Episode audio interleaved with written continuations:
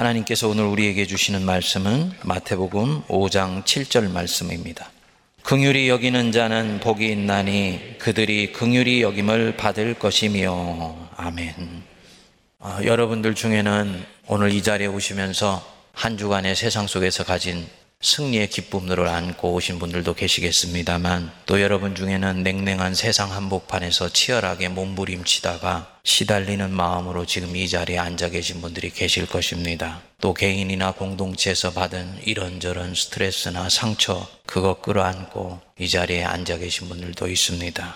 그런 분들에게 오늘 주님이 선포하시는 이 다섯 번째 복, 긍휼히 여기는 자는 복이 있나니 이 말씀은 참으로 부담스러울 뿐만 아니라 현재 내 상태에서는 지키기 힘든 전혀 동떨어져 있는 말씀처럼 보입니다. 사실 나는 누군가에게 긍휼을 베풀 만한 삶의 여유를 갖고 있지 않으며 또 지금 그러고 싶은 의욕도 전혀 없기 때문입니다. 여러분들 중에 만일 그런 분들이 계시다면은 그분은 지금 하나님 말씀 앞에 대단히 정직하게 반응하고 있는 것입니다. 우리 예수님도 오늘 이 말씀에 여러분들이 당장 반응하기를 요청하지는 않으실 것입니다. 이유가 있습니다.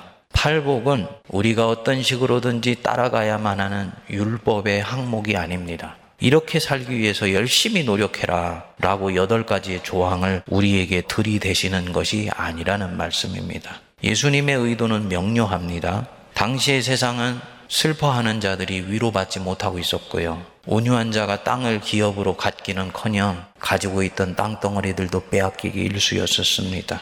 의를 사모하는 자들은 자기가 사모했던 그 의가 이루어지는 것을 보지 못한 채 눈을 감는 사람들도 있었습니다.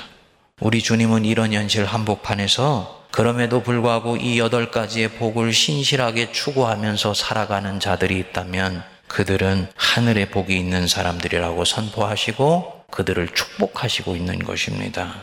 가난한 심령이 되어서 다른 사람은 찾지도 않고 눈에 보이지도 않는다고 생각하는 그 하나님을 집요하게 추구하고 있는 사람, 그 사람 복이 있는 사람이다. 넘어설 수 없는 자기 자신 속에 있는 인간적인 한계와 죄와 허물에 대해서 안타까워하고 속상해하는 마음을 네가 가지고 있냐? 다른 사람은 너를 어떻게 볼지 모르지만은 너는 복이 있는 사람이야. 강팍한 심령으로 가득 찬 세상 한복판에서 하나님의 인도하심에 모든 것을 맡기면서 온유하게 네가 살고 있니? 너는 복이 있는 사람이다. 너 잘 살고 있어. 라고 격려하시고 있는 것입니다. 오늘 이 다섯 번째 복도 마찬가지입니다. 긍휼히 여기는 자는 복이 있나니 그들이 긍휼히 여김을 받을 것이며 주님이 말씀하시는 거죠. 자네 자기 자신도 추스르기가 힘들 텐데 그렇게 다른 이들의 아픔에 긍휼히 여기는 마음을 가지고 있으니 자네 참으로 복이 있는 사람이네. 반드시 하나님께로부터 긍휼하심을 입을 날이 올 것이네. 힘내게 이게 축복하는 것입니다. 그러니까 세상이 우리들에게 강요하는 삶의 방식과 다르게 이 여덟 가지 항목을 자기 삶의 토대로 견지하고 있는 그 사람, 진정으로 하나님이 기뻐하시는 사람이요. 하나님 백성다운 삶을 살고 있는 사람이라고 축복하는 것입니다. 그래서 당시 이런 삶을 선택하면서 사는 사람들에게 이 주님의 팔복 선포는 복음 중에 복음이었던 것입니다. 여러분들에게도 이 여덟 가지 주님이 선포하시는 복이 아 부족하지만 나는 이렇게 살고 있는 모습이 바로 이 세 번째 네 번째 있어 여섯 번째 있어 이런 분들 위로를 받으시고 용기를 가지시기를 바랍니다. 이 팔복이 복음 중에 복음인 이유가 또 하나가 있습니다. 이 팔복을 듣고 있는 사람들이 누구입니까? 5장 1절 우리 한번 가볼까요? 예수께서 무리를 보시고 산에 올라가 앉으시니 제자들이 나온지라 그랬습니다. 즉, 무리와 제자들이 이 팔복을 듣고 있는 것입니다. 그런데 이들이 앞에서 어마어마한 사건을 경험한 가운데서 이 말씀을 듣고 있습니다. 4장 뒷부분에 보면 예수께서 천국 복음을 선포하시고 백성 중에 모든 병과 모든 악한 것들을 고치시는 것을 보시고요. 그 수리아 지역에 있었던 무리들이 구름대처럼 모여들게 됩니다. 그래서 각종 병에 걸려서 고통하는 자, 귀신 들린 자, 간질하는 자, 중풍병자들을 데리고 오니까 예수님이 그들을 고쳐주신 거예요. 그리고 이 사람들은 이 예수님의 놀라운 치유와 이적의 능력에 압도당하게 됩니다. 그리고 나서 예수님을 이들이 따르기 시작한 거예요. 그리고 그렇게 따르는 무리들에게 제자들에게 예수님이 이 팔복을 선포하시는 것입니다. 그러니까 여기에 나오는 이 무리와 제자들은 아무 생각 없이 지금 앉아 있는 사람들이 아니고 하나님의 능력으로 치유와 이적을 경험하고 이제 하나님의 나라가 저 예수를 통해 우리들에게 시작되고 있다라는 것을 알아차리기 시작한 사람들입니다. 다시 말씀드려서 하나님의 은혜로 이들이 이제는 새로운 인생을 갈 수 있으며 하나님의 통치가 내 인생 속에 시작되었다라는 것을 믿는 가운데서 이 팔복을 듣기 시작한다는 것입니다. 우리 예수님은 바로 이런 사람들에게 하나님이 한 존재를 다스리실 때 어떤 삶을 추구하며 어떻게 살아갈 수 있는지에 대해서 단계적으로 보여주시는 것입니다. 여러분, 율법과 복음이 궁극적으로 갈라지는 지점이 바로 이 부분입니다. 율법은 여러분들에게 끊임없이 행위의 항목을 들이댑니다. 너 이것 해야 돼. 너 저것 해야 돼. 예수를 믿는 것은 복음인데 예수를 믿었는데 오히려 우리의 양어깨 더 많은 율법의 조항들이 어깨 걸러 매어 지게 되는 것입니다. 그것은 지금 복음을 잘못 전하고 있는 거예요. 그렇지 않아요. 복음은 나의 시선을 내가 행동해야 되는 구체적인 항목 자체로부터 옮겨서 나의 존재 자체에 초점을 맞추게 해줍니다. 내 마음의 상태에 관심을 갖게 해줍니다. 중심에서 지금 너에게 무엇이 일어나고 있느냐가 네가 지금 어떤 행동을 할 것인가 하는 것보다 복음에 있어서는 훨씬 더 중요하고 결정적입니다. 그렇기 때문에 복음은 항상 우리에게 묻습니다. 나는 누구인가? 나는 어떤 존재인가? 이것이 진정 결정적인 거예요. 기독교인으로 살아야 돼? 아니요. 그것부터 여러분들이 듣거나 그것부터 말하면 그것은 율법주의입니다. 진정으로 어떤 사람이 예수를 믿어서 기독교인이 되면 그 사람은 기독교인으로 살게 되어 있습니다. 이 사람 안에 들어가 있는 성령이 그 길을 이끌어 가세요. 그렇기 때문에 행위의 구체적인 조항을 먼저 들이댈 이유가 없는 것입니다. 진정 내가 살아계신 하나님의 은혜를 받아서 하나님의 백성이 되면 나는 하나님의 뜻대로 살고 싶은 마음이 일어납니다. 성령이 나로 하여금 그런 열망을 갖게 해줍니다. 이 산상수훈에 나오는 이 무리들, 하나님께 버려진 자들이라고 생각했던 사람들입니다. 그런데 예수님을 통해서 자기 자신들이 여전히 사랑받고 있음을 알게 된 사람들이에요. 은혜로 인해 질병의 멍에서 풀려난 사람들입니다. 그러니까 은혜를 아는 사람이면 이제 이 세상에 달콤하게 나를 유혹하는 그릇된 복들의 영혼을 주지 않고 팔복에 심헌한 축복들을 찾아 나서기 시작하는 것이죠. 이 사람들이 무리에서부터 시작했지만 제자로 나아가는 사람들입니다. 이 긍휼이 여기는 자는 복이 있나니 그들이 긍휼이 여김을 받을 것입니다. 이 다섯 번째 복도 이 맥락에서 선포되고 있습니다. 마카리오이 복되도다. 긍휼이 여기는 자여 호이 엘레이모네스 이 긍휼인데 헬라어로는 원형이 엘리오스입니다. 상대방의 처지를 깊이 생각하고 안타까워하며 나아가서 그를 돕기 위하여 실질적으로 행동에 나서는 것. 그게 바로 이 엘리오스예요. 그리고 이 엘리오스는 원래 하나님의 성품에 속하는 것인데 하나님을 믿는 사람들에게 이 성품이 전가되는 거예요. 이 팔복에 나오는 모든 복은 바로 생내적인 것이 아니고 하나님을 믿는 사람들에게 주입되는 것이라고 말씀을 드렸지요. 이 엘리오스 불쌍히 여기고 긍휼히 여기는 것도 마찬가지입니다. 히브리어로는 헤세드라 그래서 인내, 자비, 긍휼 이것으로 번역이 됩니다. 우리가 여기까지 오게 되면 여러분들 아마도 이 긍휼과 은혜가 상당히 좀 비슷한 것 아닌가라는 생각을 하실 수가 있습니다. 맞아요. 비슷해 보입니다. 그런데 선포되는 국면이 조금 다릅니다. 은혜는 하나님이 죄 지은 사람에게 내리시는 사랑입니다. 반면에 이 긍휼은 죄악의 결과로 인해서 비참한 처지에 떨어져 있는 사람에게 내리시는 사랑이에요. 그게 긍휼입니다. 전형적인 경우가 강도 만난 이웃에 대해서 대해주는 선한 사마리아인의 사랑이지요. 그 강도가 죄악에 빠져서 길을 지나가는 사람을 거반 쳐 죽일 때까지 때리고 물건을 빼앗아 가지 않았습니까? 이 강도 만난 사람 죄악의 결과로 비참한 처지에 떨어져 있었던 것입니다. 바로 그때 사마리안이 와서 이 사람을 여관에 데려다 주고 싸며 주고 깊 이 동정해 주면서 살펴 주었습니다. 이게 긍휼입니다. 또 이 긍휼은 내가 가진 잘못된 죄악의 결과로 다른 사람이 문제가 생겼을 때 그 사람을 긍휼히 여기는 것뿐만 아니고 내가 가진 이 죄악이 나 자신을 비참한 처지로 몰고 갔을 때 내 스스로에 대해서나 혹은 다른 사람이 나를 보면서 불쌍히 여기는 것을 바로 긍휼이라고 이야기를 합니다. 여러분, 하나님이 우리에 대해서 갖고 계신 마음이지요. 우리를 내어 던져 버리시려면 벌써 하실 수도 있었는데 하나님은 기다리시고 기다리시고 또 기다리세요. 이유가 뭘까요? 저들이 저렇게 하는 것은 자기 죄에 속고 있기 때문이다. 저들도 죄의 희생자이다.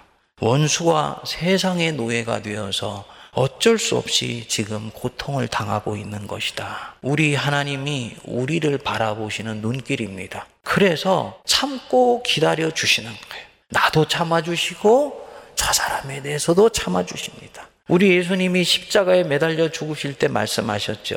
아버지 저들의 죄를 용서하여 주옵소서. 저들은 자기가 하는 것을 알지 못하나이다. 여러분, 인간에 대해서 굉장히 깊은 통찰 속에서 우리 예수님이 바라보셨기 때문에 이 기도가 나오는 것입니다. 예수님은 하나님의 백성 긍휼이 여겨야지 사랑해 줘야지 이런 의지에서 긍휼이 나온 것이 아니고요. 인간과 함께 깊이 있어 보면서 이들이 겉으로는 죄악을 저지르고 겉으로는 온갖 악한 행동을 하지만 사실은 인간 자신도 그것에 속고 있으며 그것 때문에 더욱더 깊이 고통하고 있으며 이들이 그 영혼의 어두운 밤을 지나가는 가운데서도 자기 자신들이 어두움 속에 있다는 것을 알 알지 못하는 가운데 행하고 있으며 살고 있다는 것을 보았던 거예요. 그래서 인간 자신이 가지고 있는 그 비참한 처지에 대해서 주님이 불쌍히 여기셨기 때문에 자기 자신들이 하는 것을 알지 못하나이다. 라고 기도하실 수 있었던 것입니다.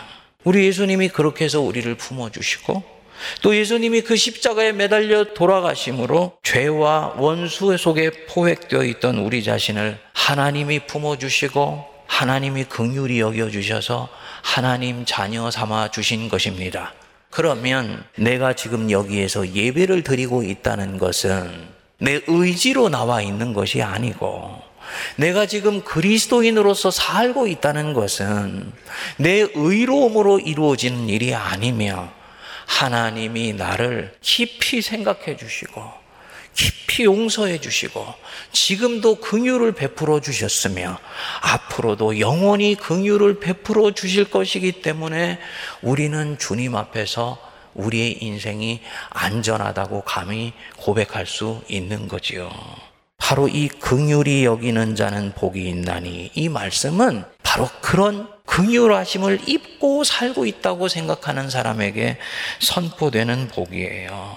내가 감당할 수 없는 사랑으로 하나님의 긍휼하심을 입은 자가 아니냐. 그러면 이제는 너 또한 다른 누군가에게 긍휼을 베풀 수 있지 않겠니? 라고 주님이 말씀하시는 것입니다.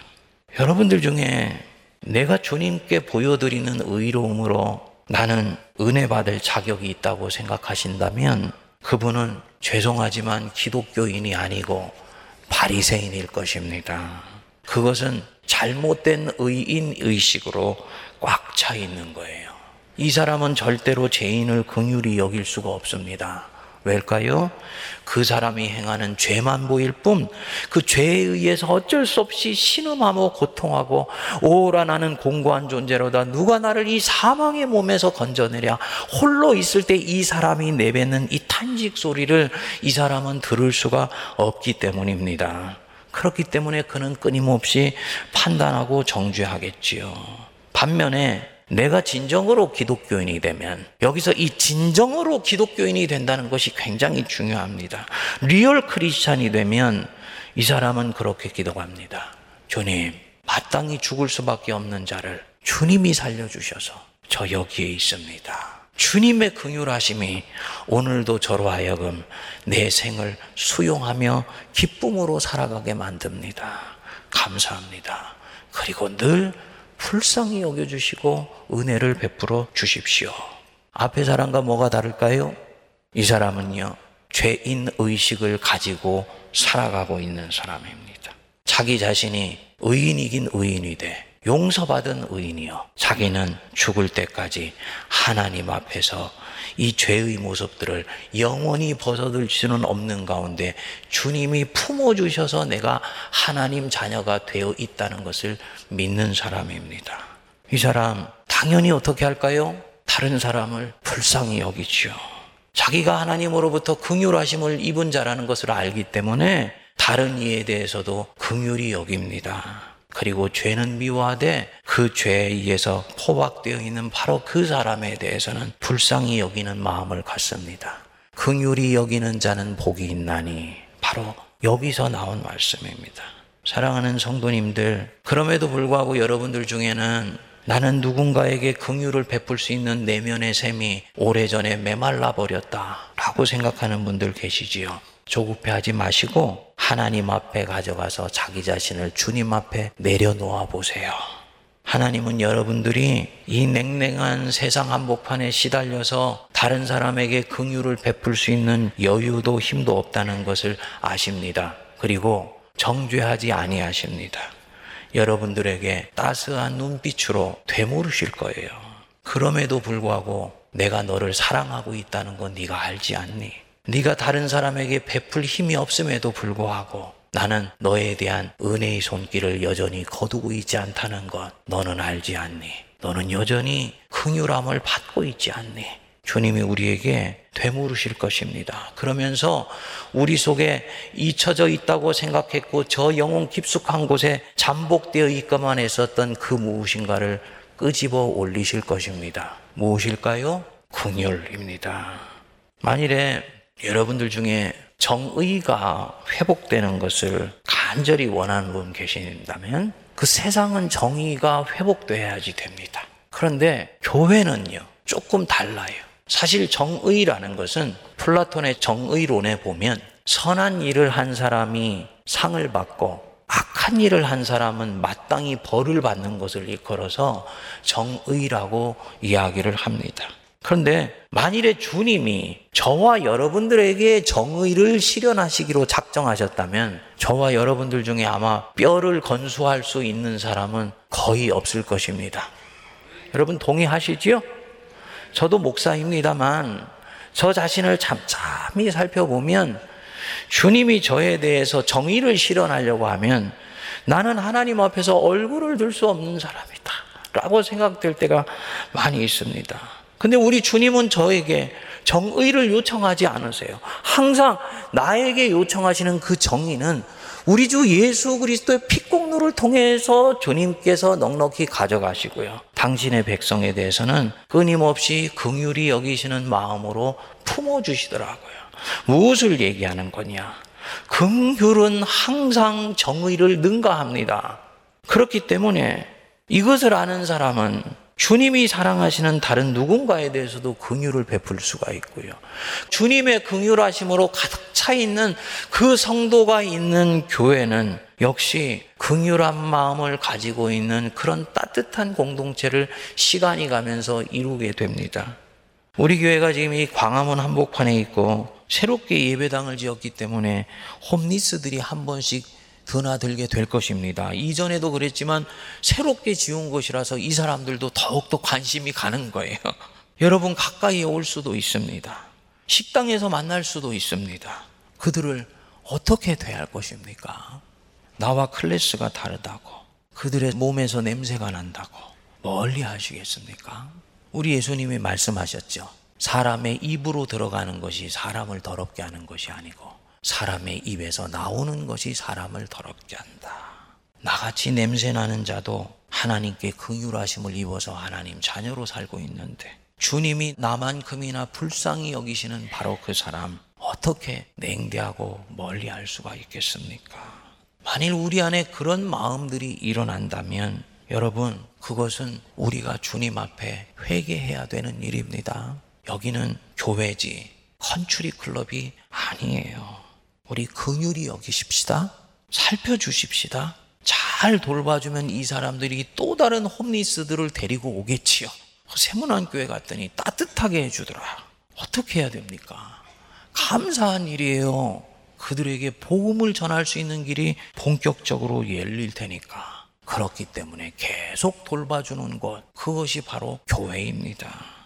같은 종류끼리 모인 사람들이 사교하는 곳이 아니라는 것입니다. 이제 하드웨어가 잘 갖춰졌으니까 건물 구석구석에서 노인들과 약자를 긍휼히 여기는 흔적이 드러나야 되는 것입니다. 예배에는 말할 것도 없고 교회 시스템에 믿음이 연약한 자들과 약자들을 배려하는 흔적들이 드러나야 돼요. 그것이 긍휼히 여기는 자들이 모인 곳이요. 긍휼히 여기는 교회인 것입니다. 하나님께서 그 성도와 그 공동체 긍휼히 여겨 주실 줄 믿습니다. 여러분들을 아프게 한 사람들을 용서할 수가 없어요. 그에게 긍휼을 베풀 수가 없습니다. 찔렸기 때문에. 그런데 잠잠히 한번 숨을 내려놓고 생각을 해 보십시오. 그 사람 또한 자기가 알아차리지 못하고 있는 죄로 인해서 자기도 찌르고 나도 또한 찌르고 상하게 했다면요. 긍휼은 바로 이때를 위해 있는 것이에요. 죄의 비참한 결과에 떨어진 사람들을 위해서 있는 것입니다. 한 신실한 신앙을 가진 전문 경영인이 있었습니다. 회사에 입사해서 열심히 일을 했습니다. 입지전적인 삶을 살아서 결국은 대기업의 회장의 자리까지 올랐습니다. 그런데 젊은 시절에 너무 몸을 많이 움직여서 그런지 질병이 찾아왔고 그리고 연이은 사업의 실패로 인해서 부인과 딸 하나를 데리고 고향으로 낙향을 하게 되었습니다. 그가 사는 이웃에 한 몰인정한 이웃이 살고 있었어요. 동네 사람들과도 담을 쌓고 사는 사람이었습니다. 그리고 너무 사나운 개를 한 마리 키우고 있었습니다. 이 사람이 찾아가서 얘기를 했죠. 그개 건수를 잘 시켜야 되겠습니다. 너무 싸나운 개입니다. 그런데 번번이 모욕만 당하고 돌아오게 됩니다. 결국은 이 개가 일을 저지르게 되었는데 하필이면 이 사람의 어린 딸을 물어서 불구를 만들어 버린 거예요. 사람들은 기다렸다는 듯이 일제히 이 개의 주인인 노인을 비난하고 파종기가 되었는데도 이 노인에게는 한 톨의 곡식도 팔지 않고 한 톨의 종자도 내어주지를 않게 됩니다. 노인이 거리에 나가면 사람들이 그를 보고 손가락질하고 냉소했습니다. 어느 날 곡식은 어쩔 수 없더라도 씨는 뿌려야 되지 않겠습니까? 라고 애걸하는 노인의 모습을 이 사람이 먼발치에서 보게 됩니다. 그는 다음날 아침에 일찍 일어나서 광에 가서 자신이 쓸 씨앗의 반을 꺼내게 됩니다. 그리고는 묵묵히 노인의 밭에 가서 씨를 뿌려줘요. 어느덧 이웃 노인의 밭은 파릇파릇하게 싹이 돋아나는데 이 사람의 밭은 여전히 그 밭의 일부가 빈 땅으로 남아있게 됩니다. 그러나 이 사람은 아쉬워하지를 않습니다. 긍휼히 여기는 자 복이 있으니 하나님이 자신에게 긍휼을 베풀어 줄 것을 믿기 때문입니다. 그의 가을에 그 뿌린 씨앗이 결국은 수확을 거두게 되었을 때 노인은 그 수확한 곡식을 들고 제일 먼저 이 사람의 집으로 걸음을 향합니다. 정말 미안하고 정말 고맙습니다. 라는 말을 가슴에 안고 말입니다. 이 노인, 이 지역에 이소와서 처음으로 다른 사람의 집에 문을 두드렸던 사람입니다. 여러분, 이분 어떻게 자기 딸을 불구로 만든 그 개의 부주의한 주인을 용서할 수 있었을까요? 어떻게 그를 긍휼히 여겨서 자기 가진 씨의 절반을 나눠줄 수 있었을까요?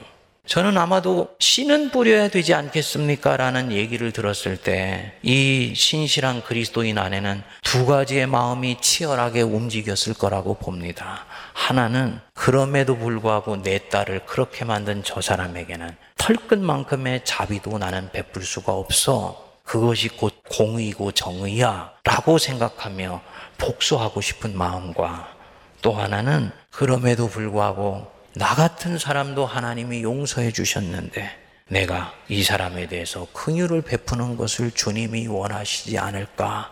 그래서 오늘 나에게 저 노인의 애걸에 가까운 소리를 듣게 하지 않으셨을까? 라는 두 가지 소리가 이 사람 안에서 싸우기 시작했겠지요. 그리고 이 사람 하나님께 자기도 진정으로 긍휼하심을 입은 사람이라는 것을 그는 알기 때문에 앞에 마음을 누르고 자기의 씨를 가지고 자기의 원수에게 나눠주게 됩니다. 이 사람의 마음속에 그 노인 속에 있었던 그 영혼의 곤고함이 아마도 보였을 것입니다. 저 노인 또한 이기심의 노예가 되었기 때문에 저런 잘못을 저질렀을 것이다. 그리고 그의 이 긍휼한 마음이 이 노인을 이기심의 노예 상태로부터 해방시켜 주게 됩니다. 여러분 이것이 그리스도인의 삶입니다. 사랑하는 여러분, 오늘 이 다섯 번째 복은 제가 여러분들에게 전하기에 정말 부담스러운 복입니다. 이유가 뭐냐면 여러분들이 살고 있는 이 세계가 어떤 세계인지를 조금은 알기 때문이에요. 이 세계는 그리스도인들이 그나마 갖고 있는 그 근율도 싸늘하게 식어버리게 만드는 냉혹한 세상입니다. 정글같이 치열한 세상 한복판에서 누군가에게 긍휼을 베풀고 사는 것은 실현 불가능한 삶처럼 보입니다. 그리고 이제는 그런 얼음장 같은 삶이 교회 안에까지 들어와서 교회는 수없이 많은 타인들의 집합체가 되어 버렸어요. 교회가 어느 순간부터인지 용서받은 죄인들의 눈물이 있는 공동체가 아니고 의인들의 집단이 되어 버렸습니다. 여러분 꼭 기억하십시오. 의인 의식으로 가득 찬 곳은 냉랭합니다. 거기에는 정죄와 판단이 넘치고 정의의 잣대는 예리하지만 그리고 경건은 있을지 모르지만 긍휼이 없어요. 한면에 내가 용서받은 죄인이라는 것을 진심으로 고백하는 사람들로 구석구석이 채워져 있는 공동체. 그곳은 이상하게도 따뜻하고 훈훈합니다. 내가 용서받았듯이 저 사람도 용서받을 자격이 있다는 것을 알고 내가 긍휼함을 입었듯이 저 사람도 누군가의 긍휼함을 필요로 한다는 것을 알기 때문에 그 용서받은 죄인들이 고백하며 모여 있는 곳에는 늘 넉넉하고 늘 풍성하고 항상 주고받는 사랑이 넘칩니다. 경건을 추구하지요. 그러나 긍휼을 더욱 소중히 여깁니다. 야고보서 1장 27절을 말씀합니다. 하나님 아버지 앞에서 정결하고 더러움이 없는 경건은 곧 고어와 과부를 환난 중에 돌보는 것이다. 경건의 완성이 무엇입니까? 긍휼함이라는 얘기입니다. 정의를 소홀히 하지 않지만 긍휼이 정의보다도 더욱더 영혼을 구원하는 힘이 있다는 것을 성도는 믿고 이런 공동체는 굳게 믿습니다. 그래서 서로를 긍휼히 여기는 거예요. 세문안 교회가 어머니 교회가 되게 해 주십시오. 여러분 놀라운 기도 제목입니다. 그리고 이것은 우리들에게요. 이제부터 전혀 새로운 경제의 믿음을 하나님 앞에서 개척해 나갈 것을 우리 스스로 선언하고 있는 거예요. 어머니의 특징이 무엇인가요? 그분 앞에 가면 모든 것이 용서받을 수 있을 것 같아. 모든 것이 품어질 수 있을 것 같아. 모든 내 죄악과 허물에 대해서 그분은 나를 책망하지 않을 것 같아. 긍휼이 차고 넘치는 분, 그분이 바로 어머니예요. 우리 교회가 어머니 교회가 되겠다는 얘기는 이 긍휼이 여기는 복을 온몸으로 실천하겠다라는 것을 스스로가 선포하고 있는 것입니다. 저는 이것대로 더함도 뺨도 없이 이루어지기를 간절히 기도합니다. 여러분, 저와 여러분들 누구입니까? 그리스도인. 저와 여러분들 그리스도인. 그리스도인이 누구입니까? 예수님의 피로 인해서 용서받은 죄인들이야. 용서받은 죄인들. 의인이 돼 용서받았기 때문에 의인 되었으며 지금도 죄와 악이 떠나고 있지 않지만 우리 예수님을 하나님이 바라보셔서 나를 이 의롭다고 인정해 주시고 있는 자들입니다. 그러면 내가 긍휼하심을 입은 만큼 다른 사람을 긍휼히 여길 수 있습니다. 이것은 긍휼히 여겨야 돼가 아니고 내가 그리스도인이요 용서받은 죄인이기 때문에 다른 누군가를 용서할 수 있고 긍휼히 여길 수 있는 것입니다. 그 긍휼히 여기는 은혜가 넘쳐나는 저와 여러분 되시기를 바랍니다. 우리 세문안 교회가 진정으로 어머니 같이 따뜻한 고향의 품을 이 세상에게 제공해 줄 수 있게 되기를 바랍니다. 이곳에 경건한 예배와 사랑이 넘쳐나고 그 경건의 완성이 긍휼이라는 것을 우리가 온전히 깨달아 알아서 세상의 많은 사람들에게 넓은 품을 제공하고 사랑하고 배려하고 섬기고 돌보며 긍휼히 여길 수 있는 은혜가 넘쳐나는 공동체 되기를 주의 이름으로 축원드립니다.